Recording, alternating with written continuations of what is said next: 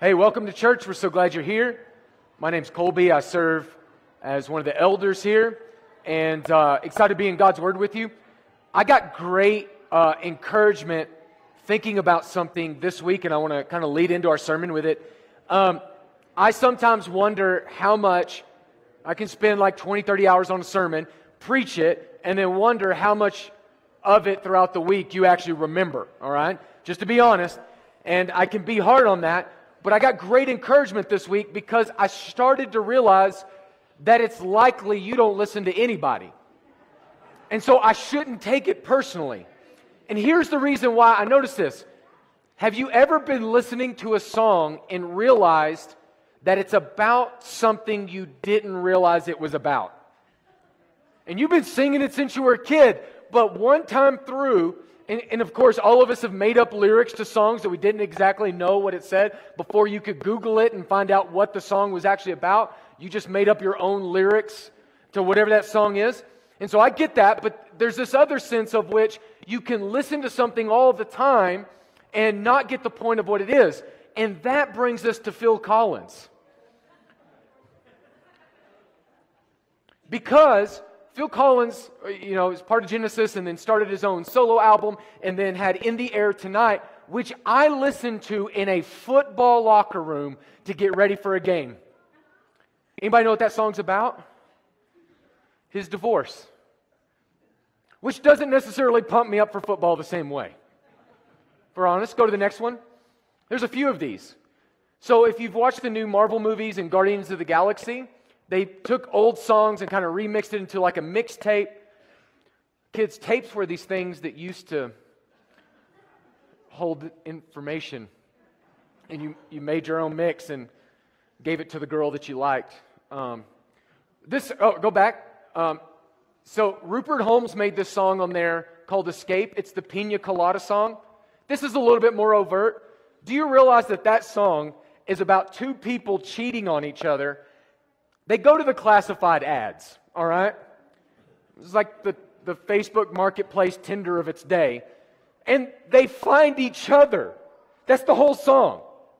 Uh, it's about cheating on each other through the classified ads that don't even exist anymore. Uh, go, go to the next one.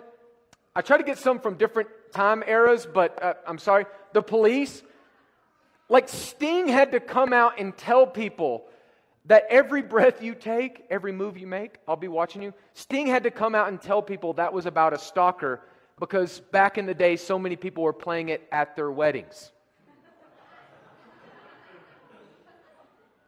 You're like, it played at my wedding. I'm sorry, all right? He loves you a lot. Uh, go to the next one. Third Eye Blind, Semi Charm Life. This is for a little bit younger people. Um, the, there's a literal line in the song, which many people saying to it says, it's like, meth will lift you up until you break. Don't, the song is literally about doing meth. But it has an upbeat tune, and so, like, it was played on all the radios. All right, go up. Go to the next one. Uh, this is for even younger generation. Foster the People uh, made a song called Pumped Up Kicks.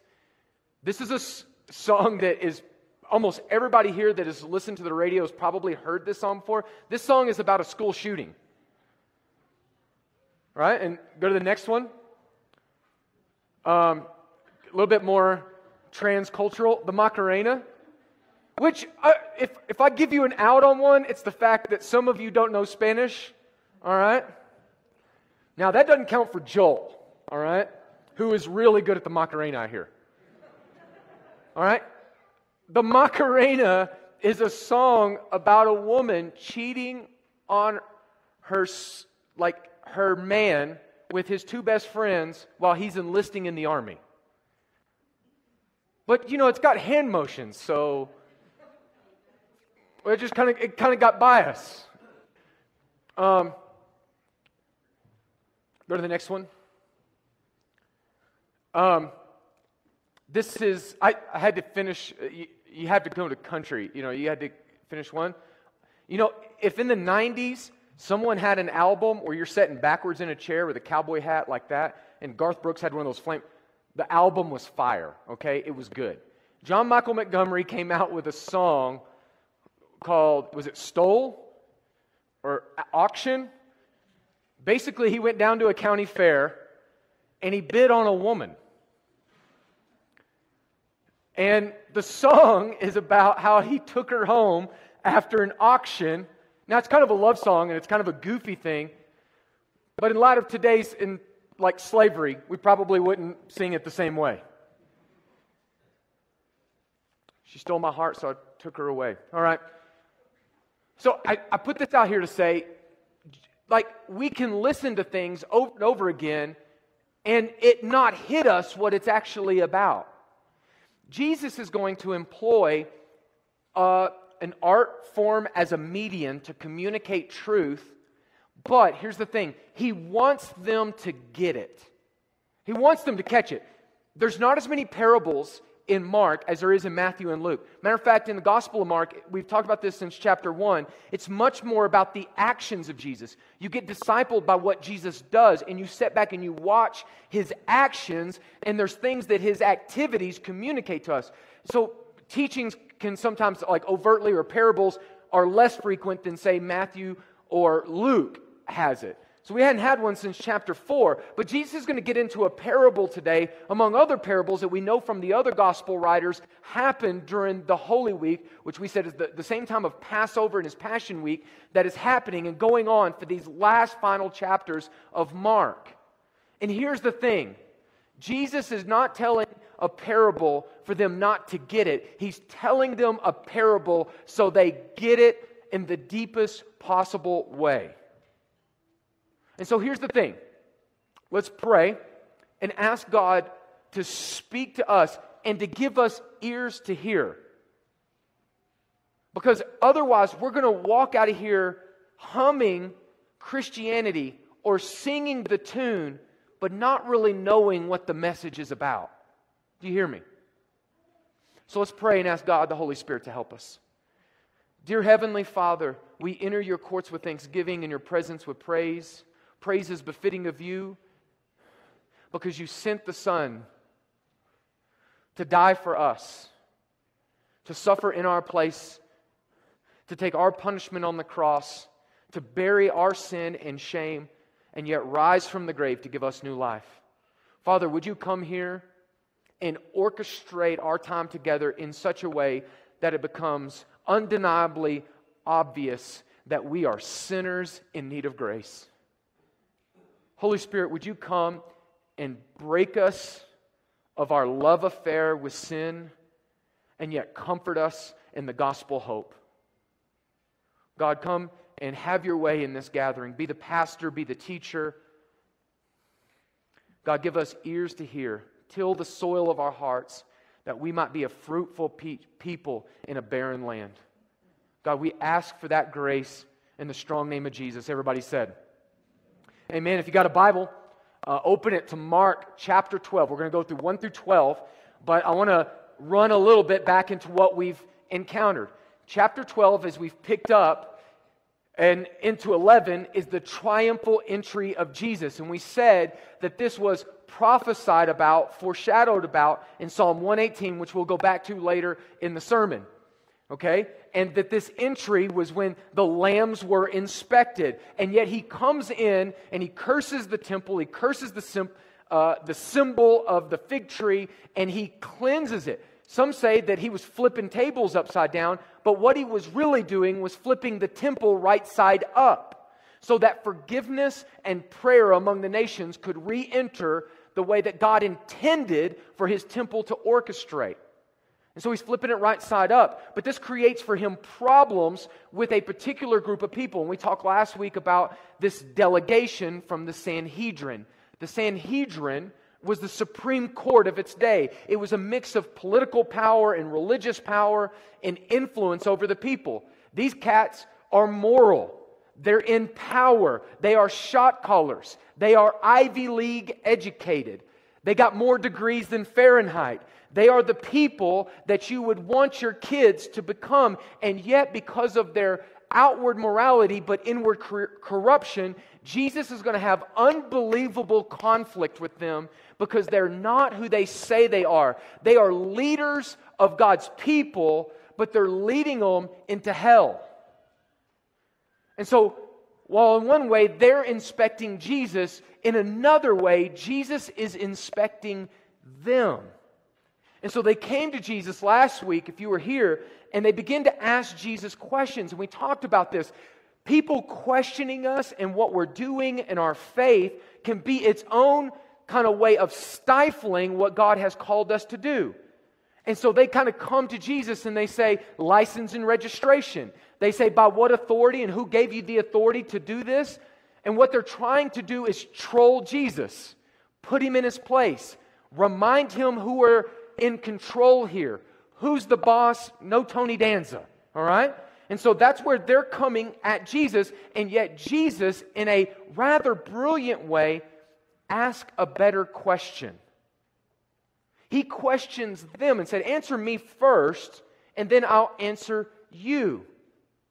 And it resolved around John the Baptist. Was he from heaven or was he from earth? Which, in a bigger way, the greater question is Jesus truly from heaven or is Jesus just a man from earth? It's an introduction to even a greater question that separates eternity. And they kind of huddle together and they refuse to get real about the evidence. So they kind of put forth this pseudo agnosticism of, I don't know. I don't know. Maybe he's from heaven, maybe he's from earth. I don't know. Because they came hoping to find evidence to get Jesus to self incriminate that they might bring him before the crowds and take him down a notch, if not kill him. And Jesus, in some sort of like kung fu manner has switched the thing where it's now them that are afraid of the crowds. And it's, it's just unbelievable. And so they just refuse to answer.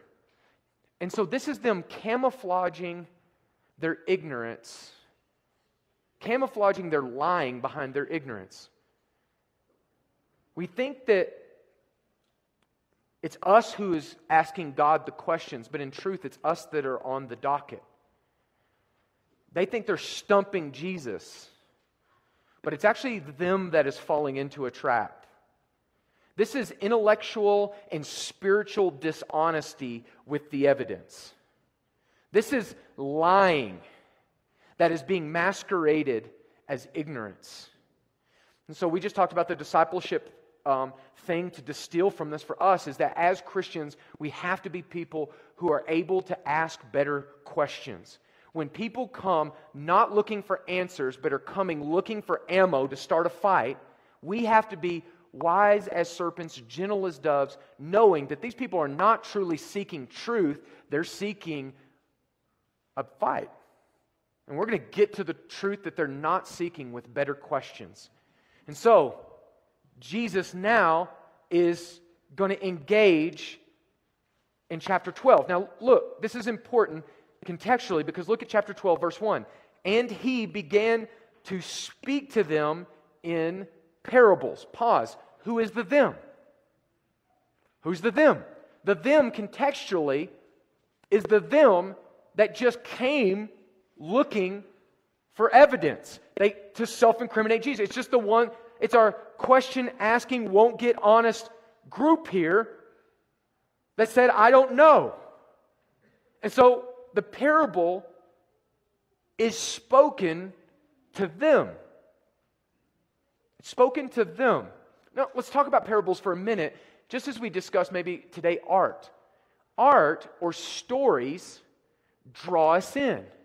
When we watch a movie, we begin to look at characters and say, we like this character and we dislike that character. By the way, sometimes a great actor can portray a villain that at the end of the movie, you hate that person, right? And what's tough is that then you see that person play another character and you're like, I still hate you in this other movie, and I can't like you in a separate movie, right? We begin to get drawn in and we start to say, I identify with this character. I do not identify with that character, right? Everybody cries when Goose dies in Top Gun. We get drawn into movies. Here's what these storytelling does for us storytelling um, In one way, Jesus is using the back door of their imagination, and, and there's one way storytelling veils some things. Like, for instance, if these guys are coming looking for evidence to turn into their bosses about Jesus so that they could put him on trial and kill him, how are they going to go back and it's like, well, what did Jesus say? It's like, well, he, he drew a cartoon about us. You know, like, like he told a story and there's vineyards. And it's like, we ask for evidence and you're coming back with stories. So there's one way in which parables or storytelling veils, you know what I mean? And it puts it in a different context. But here's the thing there's a way in which stories makes it more clear than any other way that you could state it. C.S. Lewis, who wrote Chronicles of Narnia, and J.R.R. Tolkien, who wrote Lord of the Rings, absolutely understood this. Um, some of the greatest minds of the 20th century, they wrote Lord of the Rings and Chronicles of Narnia, and they were part of a group called the Inklings. And they discussed how mythology in ancient cultures was, a, was it was not opposed to facts, it was a way of communicating facts in context. And so they loved story. So C.S. Lewis and Tolkien tried to write stories to, to communicate Christianity through the back door of people's imagination. It became a, a medium to communicate truth. The same way that they're doing that, Disney is trying to use the same exact storytelling so that your kids normalize sin. It's the same exact thing. It's just a tool regardless of how you use it. By the way, the red flag on Disney is when they like first screwed up a trilogy about Star Wars. We should have known like the magic left the kingdom, all right? Took nothing. You, if, once you messed up Star Wars, I was out, all right? Maybe you're not. So the story draws us in. And in the story about these villains, right? It's usually in the movies, like some movies, it, it's like, it's obvious if they're Nazis, right? It's like the villains are uh, like, it's always the people we dislike that end up being Nazis, right? In every movie. Or is it Russians now, right? I think we're back to Russians. We're back to the 80s. Mullets, inflation, gas crisis, and Bruce Willis has got to get a hold of some Russians at some point, right? Like they're the bad guy. We're to, can't wait for those to come out. So we're back to who are the villains in this story. Here's the thing about the Sanhedrin and the delegation and the them that Jesus is communicating. They're hearing it and they would not be convinced that they're the bad guy in the story. Like, I'm, I'm a good person. Okay, so this hasn't ever happened to you, but imagine your neighbor next to you comes to church and hears sermons and always thinks about someone not in the room that should be here to hear it. It's not you. Of course, it's not you. You showed up today. I'm talking about those other people you work with. You show up week after week, and it's like, this sermon is so about that person. But it never lands at your doorstep. That's weird, right? So, this is the problem with them. And he's, he's going to use story to draw them in. Now, they, I've got a slide up there if you could bring up the PowerPoint.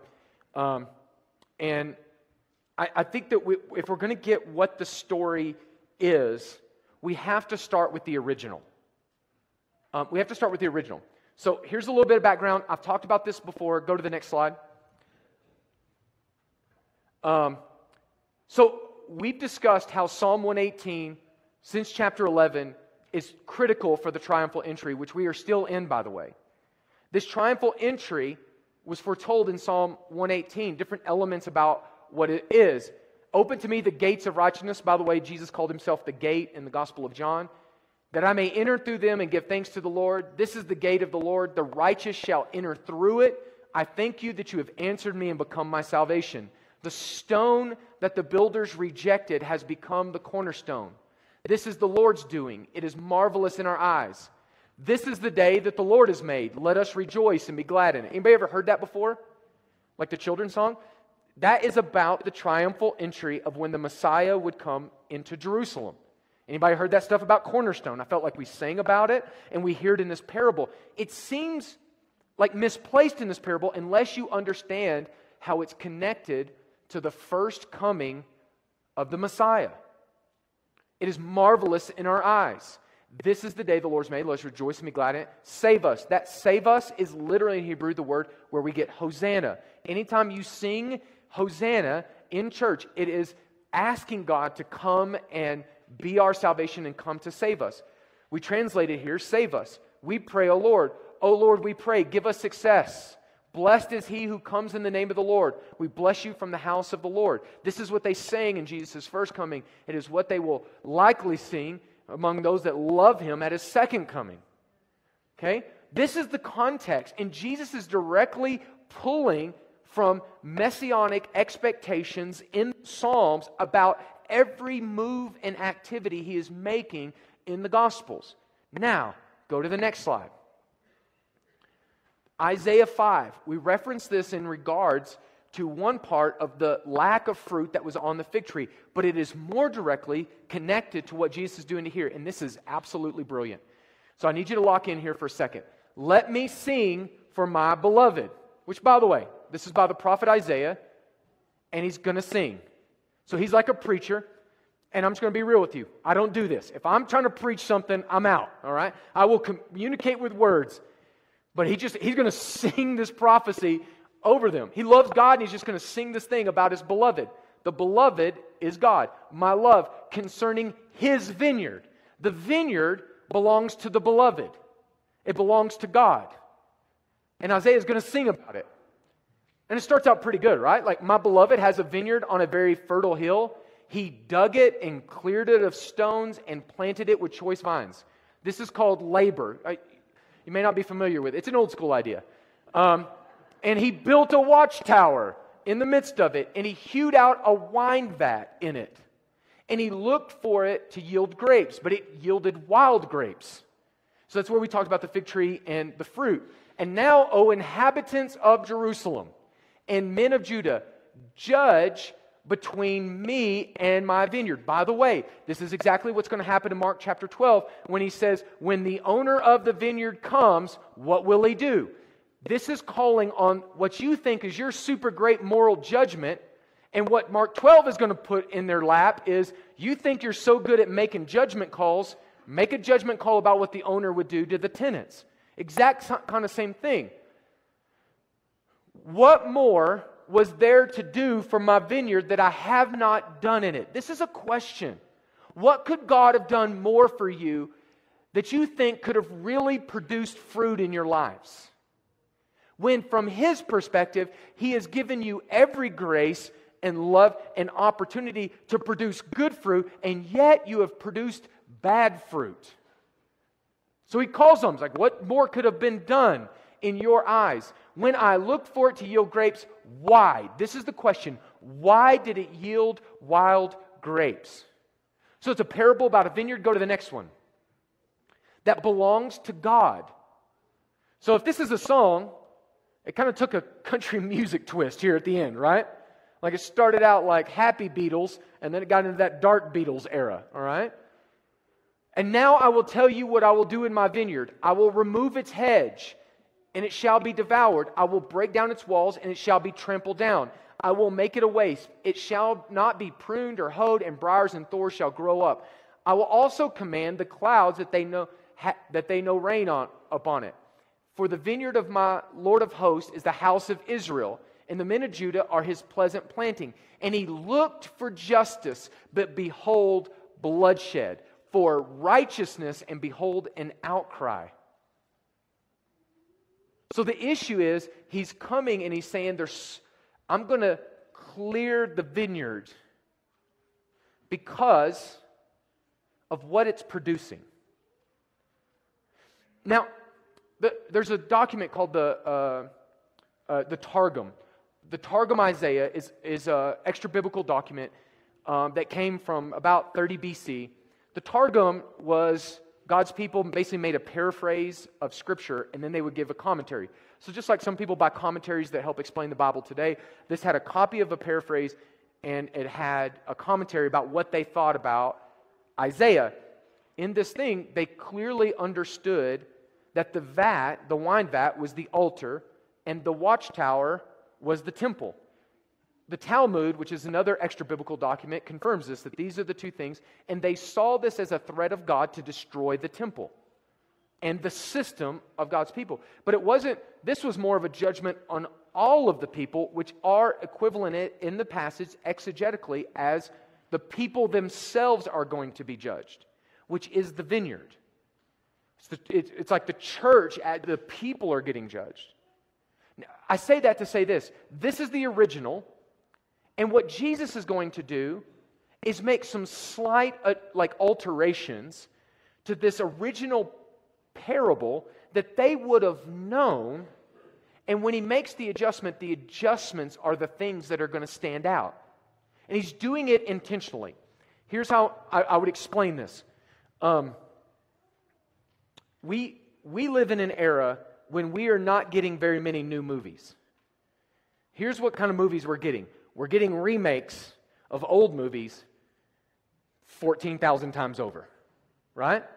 As though the original True Grit wasn't good enough, right? We needed another True Grit. Um, has anybody ever realized that, oh, brother, where, out, where art thou? George Clooney, Dapper Dan Man, is connected to Homer's Odyssey. It's a remake. Let me ask you this how many Batmans are there? Don't even get me into which one's the good one. How, how, how many Bonds, James Bonds, are there? Who is your James Bond in your mind? Right? That's right. The real one. Right? Okay, wh- why, why do we remake movies? We remake movies so that we can see it again with new eyes. It has to be close enough and faithful to the original, or you lose all the, the, the fans, you lose continuity, you lose connection. So there has to be some things that are similar, but there has to be some things that are dissimilar. Because if the new thing is not as true as the old thing, à la referenced my Star Wars comment earlier, if it's not, if the new thing doesn't have the same punch as the old thing that caused people to originally love it, then you ruined it, right? You hijacked it. But if it says the old thing again with like fresh perspective and fresh power and with new if it explores new areas then we say it's like it's genius right and we've seen remakes that do like a horrible job and we see remakes that do a fantastic job and so Jesus is going to give us the remix of Isaiah 5. Let's look, go, go to chapter 12 now. And he began to speak to them in parables. A man planted a vineyard and put a fence around it. The fences are for, for protection. And he dug a pit for a wine press. Now, they lived in rocky mountains like us. Anybody ever try to go out in your backyard where there's rocks and dig? Right? It's called CrossFit. And dig a pit for a wine press and he built a tower, okay? And he leased it to tenants. You think having rental properties in Colorado is a problem? Hang with me for a second. Leased it to tenants, and he went into another country. And when the season came, he sent a servant to the tenants to get from them the fruit of the vineyard. This is why, I, you know, whenever you have a lease situation, you know why there has to be lawyers involved? Just stay with me. Some of the fruit from it. And they took him and they beat him and they sent him away empty handed. And again, he sent them another servant and they struck him on the head, treated him shamefully. And he sent another and they killed him. And so many others, many others, they beat, some they killed, and he had still another a beloved son. A beloved son. Finally, he sent him to them, saying, They will respect my son. But those tenants said to, pause, do you realize, look in the verse, what does God expect the son to get? Respect.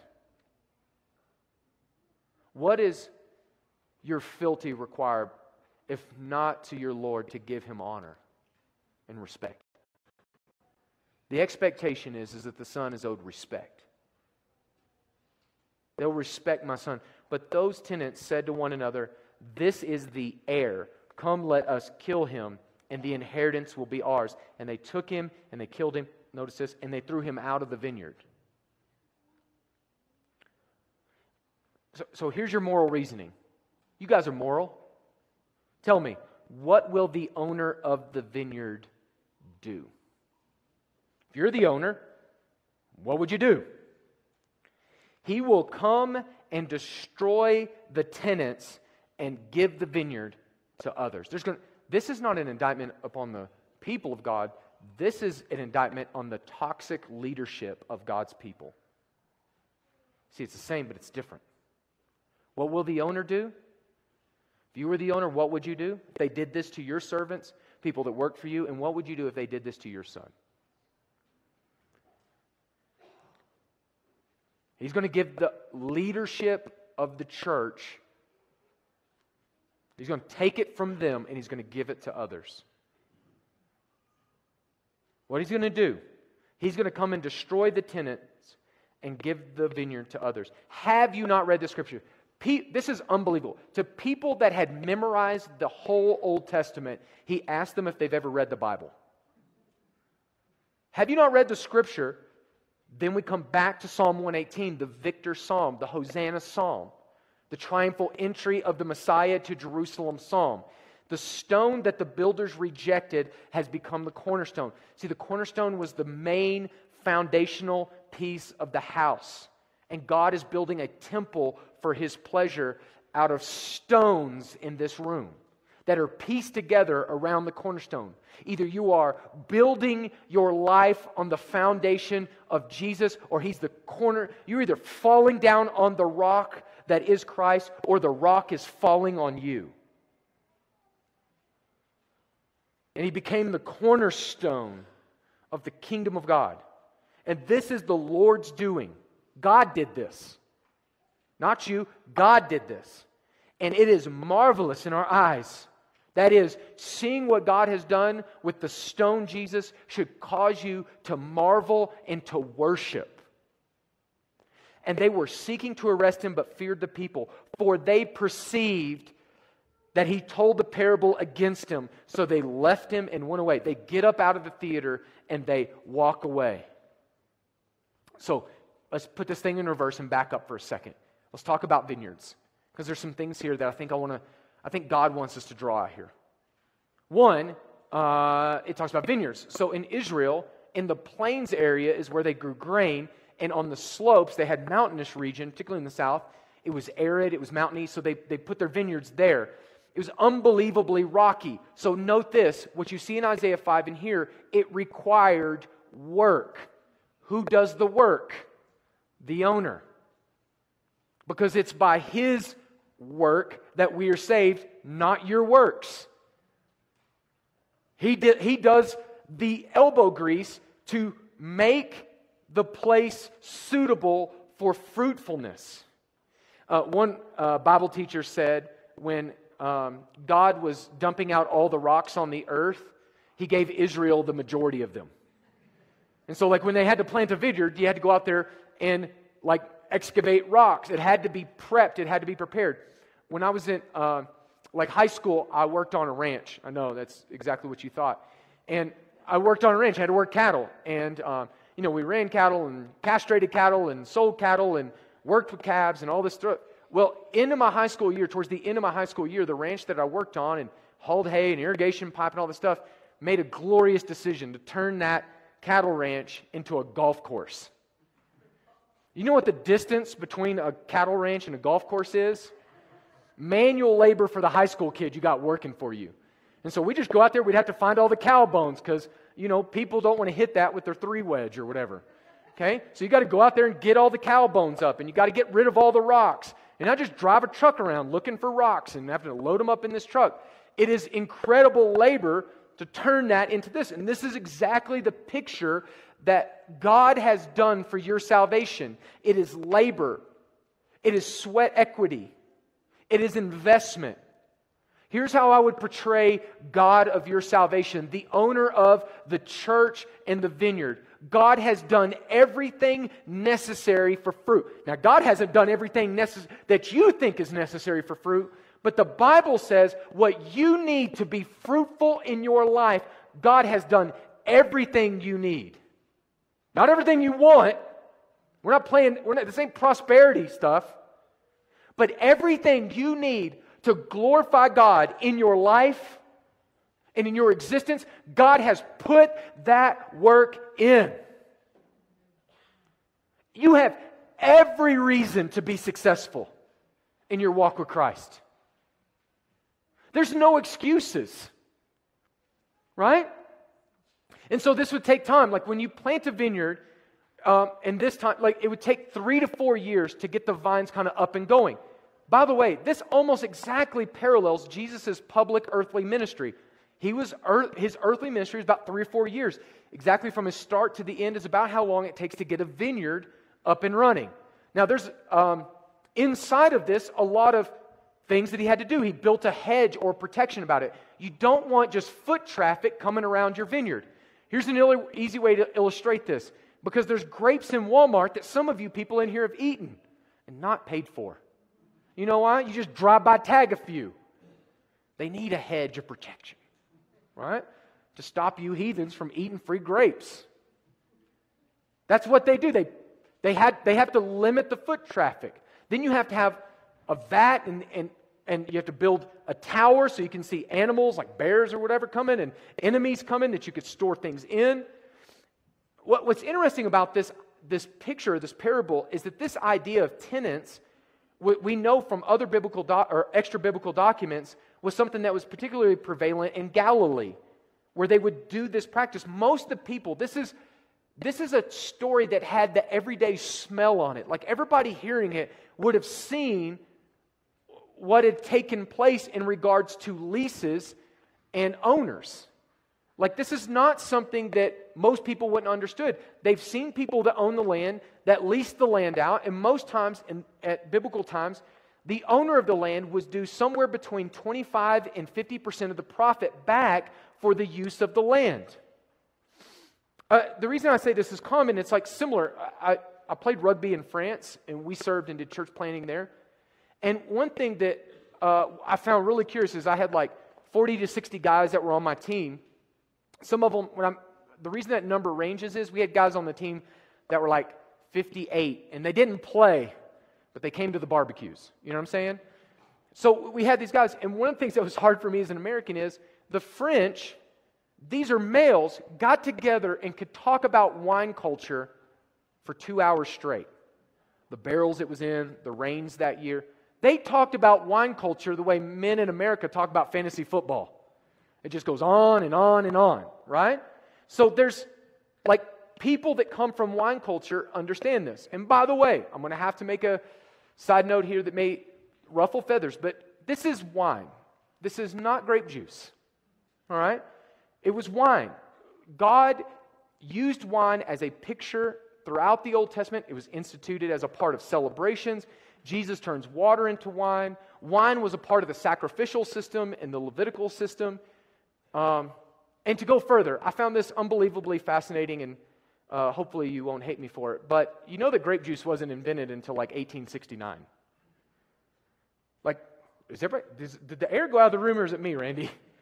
Like, we use grape juice for communion, but it's like grape juice wasn't invented until 1869 when a guy named uh, Thomas Bramwell Welch um, basically invented a method of pasteurizing grape juice to halt its fermentation process preventing it from being turned into wine. And this happened around the same time as the temperance movement, and which predated the prohibition era of that. And there was people that were struggling so much, broken families with alcoholism, that churches began to make decisions about putting grape juice in communion because there were so many people devastated by alcoholism. So that's kind of where that in church history comes from. But I found this even more fascinating um, General Order 99 in the Navy around the same time, uh, which was June 1st, 1914, banned alcohol in the Navy. And if you don't know anything about sailors and alcohol, Yeah, they loved this decision. All right? They loved it. They, uh, no, they hated it. Basically, sailors from that point on could not take upon a naval vessel alcohol. They had two options grape juice and coffee. This order, uh, and so coffee at this time became known as a cup of Joe. Anybody know why? Because the man who made it illegal to take alcohol on the ship was Josephus Daniels. And so, as slang to make fun of him, who got rid, the guy that got rid of alcohol on ships, they started calling coffee a cup of Joe. But you couldn't drink coffee like by the gallon because bathroom, all right? So they needed something with more nutrients. So they got grape juice became this popular way to give them minerals. The negative about grape juice they didn't understand is you got to put 40 pounds of sugar in it. If you've ever drank grape juice without sugar, it'll change your life. All right? It will suck the joy right out of your face. All right? It is not good. You just got to dump pounds of sugar in there and then give it to your kids, and then you don't know why they're bouncing all the walls or have ADHD. But they used wine because wine had a symbolic experience. Even here, the idea that the altar and the wine vat are connected together has this connection even to the Holy Spirit. Don't be drunk on wine, but be filled with the Holy Spirit. There's this whole idea inside of Scripture about the role that wine played. And that heaven is a, a, place of, you know, the kingdom is new wine, that one day there will be a feast and wine in heaven. And so Jesus is picking up on this is where does that come from? It comes from the vineyard. And there's people overseeing the vineyard that should be giving this fruit to God. But instead, when he comes to his rental property, it's the Alamo. Like he can't get what's due him. And this, this gets into the, the, the group that was sent to him to them, right? Like, who does he send? At first, it's these servants. And the first one he sends in, and it says they send him away, listen, empty handed. God comes looking for fruit, and they go away like it's a middle school dance. They just get rejected, right? The next one that comes, it's a little bit more than that. It's, it's escalating, right? Like the next one that comes, he doesn't just get rejected, he gets hit in the head, right? Which I don't know if you remember the last time that you got hit in the head, but I, you probably got angry. Even if it was your fault, you just bumped your head into your car or something, you got angry at your car. Not to reference more country music, but if you mess with Chris LeDoux's hat, which is on his head, my gracious. But then it gets even more. They start to kill those that are sent, kill them. This is the prophets that were sent to them. And, and, and Jesus is drawing off of this thing here it's history. They have a long track record of not listening and not giving the due, not repenting. The leadership of God's people have a long history of abuse to truth tellers. Ezekiel was treated with the same hatred. Amos, in such a way, had to flee because he was thrown out. Zechariah, if you, if you actually if, bring up that slide with the tomb, Zechariah was rejected. Um, that's actually his tomb there outside of Israel. In Second Chronicles 24, and then it says that he was stoned. Micah was beat in the face in 2 Kings 22. You've read about John the Baptist, we've been through that Mark, lost his head for what he said against Herodias, right? In tradition, Jeremiah was stoned for what he said. In extra biblical documents, the early church apologist Justin Martyr was debating with the Jew Trypho about the truth of the gospel and the Jews' treatment of prophets and their rejection of Jesus. And in that dispute, he references that the prophet Isaiah, they both understood, Jews and early Christians, that the prophet Isaiah was sawed in two with a wooden saw. The one who wrote Isaiah 5, the original version of this that Jesus remixes, sawed in two with a wooden saw, which many theologians understand to, to correlate to Hebrews chapter 11 in the, the Hall of Fame of Faith when it mentions a faithful witness who for their faith was sawed in two. Many people understand that to be discussing Isaiah himself, who wrote the original version of this. It is a normative, uniform reaction to persecute those that are sent by God. Normative. That those that are sent are rejected, they're hit, they're beating. And I wonder if the whole time that they're doing this to the servants that keep coming and keep going, are they laughing? Are they joking? Do they think they're going to get away with it? Do they think they're not going to reap what they've sowed? Do they think it's going to go on like this forever? And that Jesus isn't going to show up on a white horse with Johnny Cash playing in the background? I mean, do they believe that they're not going to face the music as they escalate? So here's the thing if you're listening to this and the first time they send a service, you're like, oh, that's, that's not good. And the second time he comes to collect rent and it's full Alamo, like you start to say, all right, like if that's they beat one of our people, by the time they kill the, like one of the servants, tell me if I'm wrong here. Don't you feel like, hey, this is too much? Owner, the owner needs to get his boys together, right? I mean, as the church that probably in the county has the most firearms, I think we should understand this. Right? Like I'm calling Toby. Toby, we got we got to go talk to a dude. Right? We're going to put the Witt brothers on like opposite mountains with sniper rifles. Right? And we're going to roll in there. Right? We are the most loaded security team in the county. When they asked us to do Resurrection Fest, they asked how, I asked how we could help. They're like, "You got a security team down there, like 15 dudes, right?" Yes. All right. That's how I guess we're going to help with the Resurrection Fest. So, so, like, isn't there something in your mind that the first time that they don't pay rent, you want to get the owner, get your people together and go down there and make some heads roll? We are one and done, Batman vengeance going in to sort this thing out. By the time that you get to many others beaten and killed, by the time you get to the son, don't you feel like, oh no, this is a bad idea? I mean, when you read the story, you're like, this is, this is too much. You're giving them too much rope. Like, do not do this. So here's one observation the owner of the vineyard is more gracious than you or I.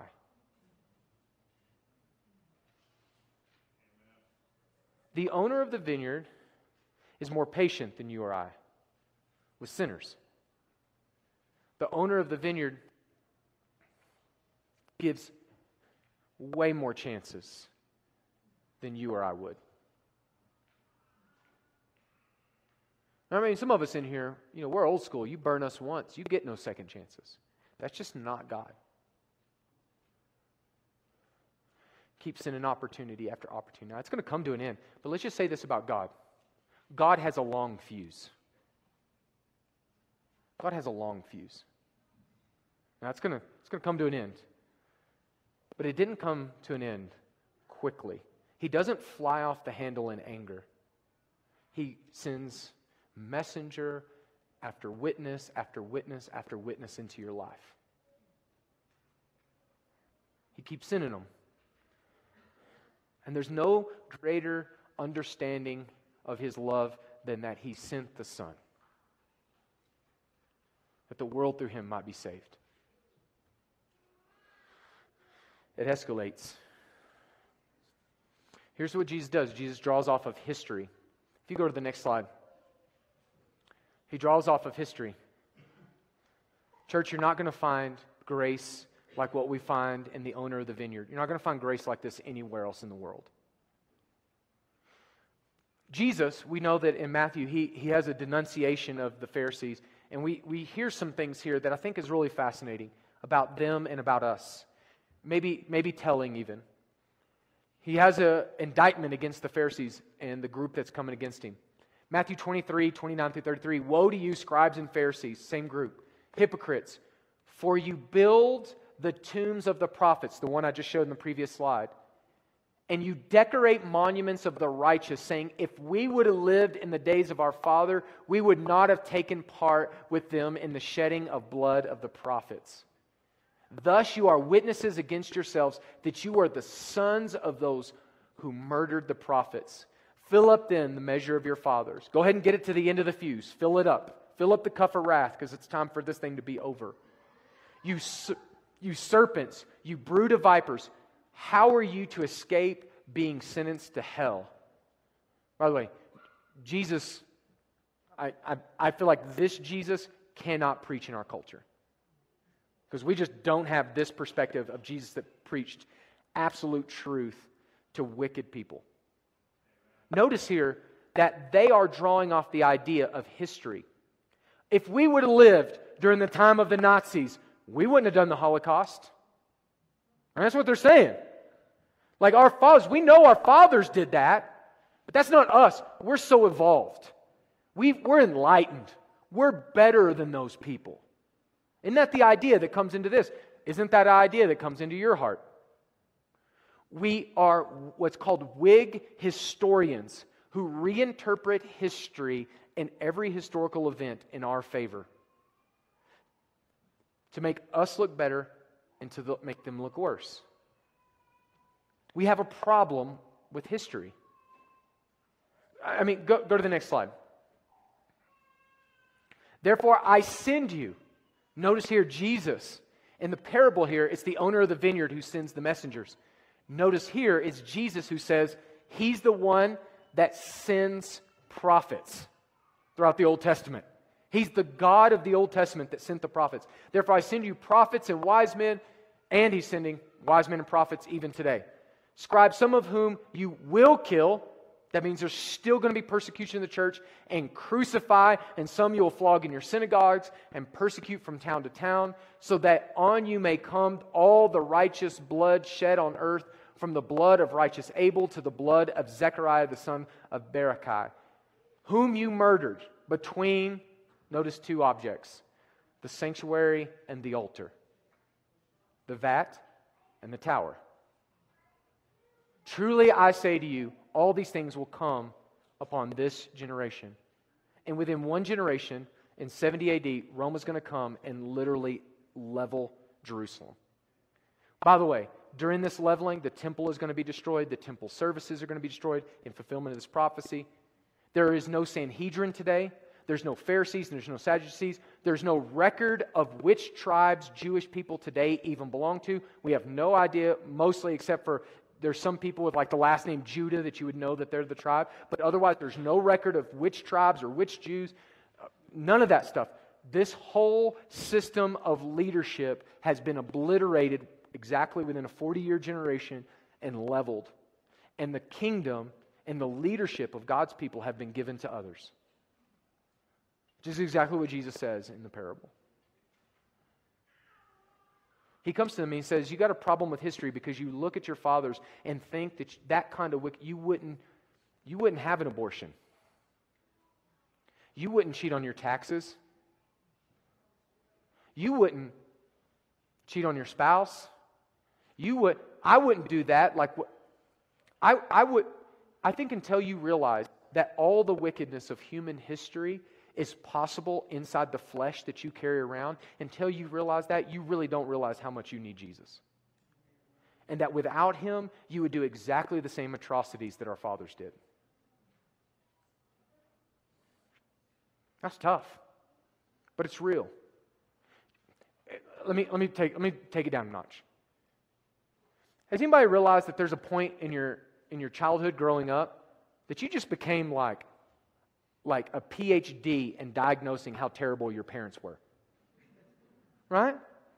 Like you like you didn't know, but there's like you got into these teenage years and you start to realize it's like my parents aren't cool. And they do all kinds of things wrong. Like she yelled at me in the parking lot and then walked into church and shook people's hands. Right? He took me and disciplined me and then came right back in and smiled to other people. Right? We get in this thing where, as kids, we start to become crystal clear critics of our parents. Like they're awful, the worst ever were, until we had our own kids. And then we kind of crawfish a little bit. Right? We got to back that up a bit. And then you start to realize, thought, you know, my parents weren't as bad as I thought when I was 13.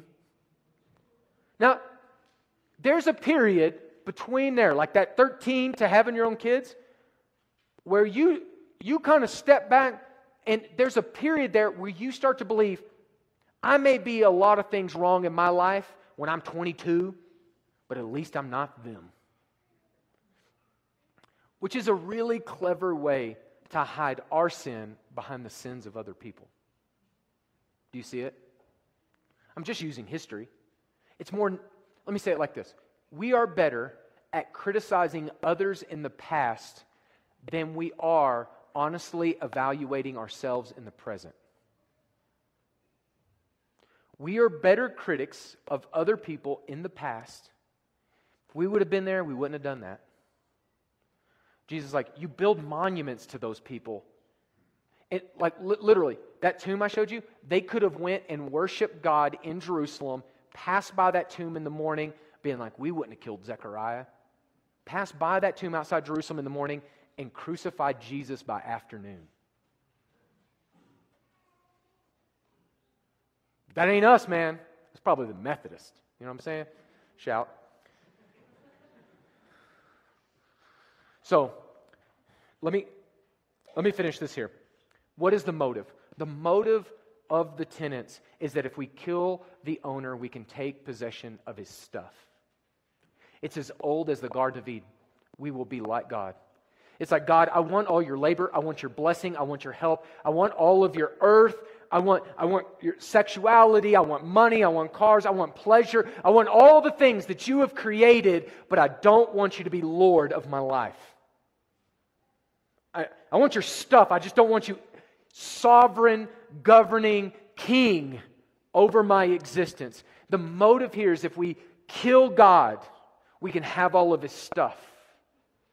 And the parable responds that your fruitless rebellion and your rejecting of the beloved Son says that you're just as cursed and doomed to destruction as that which is coming upon the temple. And that, and that came. So, let's meditate on this. As the first coming of the Messiah found them fruitless, I don't want the second coming of my King to find me the same way. Let me, let me show you a couple things that are different. So when they remade the, when Jesus remakes the parable and re, remixes the song, here's one thing that is a little bit different. So it's not about the vineyard being destroyed, it's about actually the leadership being destroyed, the tenants who are managing the vineyard. But this is awesome. In Isaiah, he says the owner, God, is the beloved. But in the parable, it's the son that sent that is the beloved. Did you see that?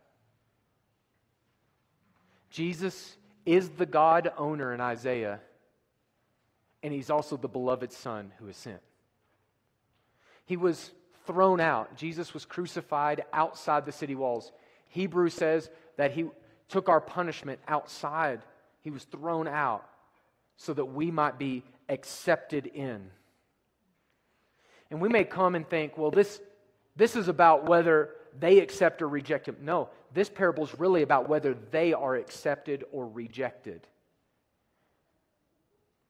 And through the Son that was thrown out, God has granted us access that we might come into his kingdom. God sent the Son so that you might come to him. Do you know the Son that is beloved? Are you building your life on him as the cornerstone? Or are you, like these evil tenants, rejecting his prophets, rejecting his scripture, crucifying the Son, and throwing him out of your life? Or are you being one that the vineyard is being given to. Because here's the thing is if you won't receive Christian witnesses and friends that have shared the gospel with you, if you won't receive the preaching of the word, if you won't receive the prophet, if you won't receive the lesser slaves that have been sent to you, I you think you're going to receive the Son and what he has to say. Can I pray for you?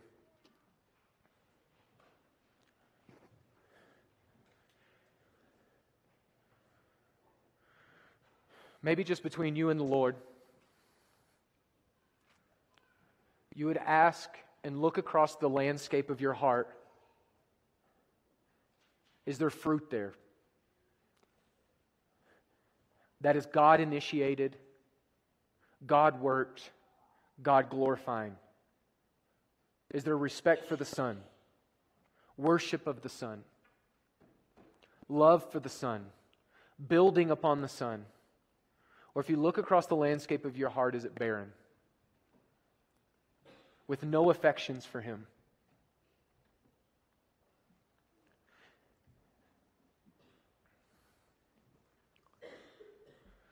the Holy Spirit is working in your life today, and there's somebody here that's never trusted the Lord, there's somebody here that just needs prayer for their own fruitfulness, their own walk, their own vineyard. I want to invite you just in, nobody's looking around, everybody's just, would you raise your hand and just let me know and see you that I might pray for you? Just pray for your walk. I see your hand.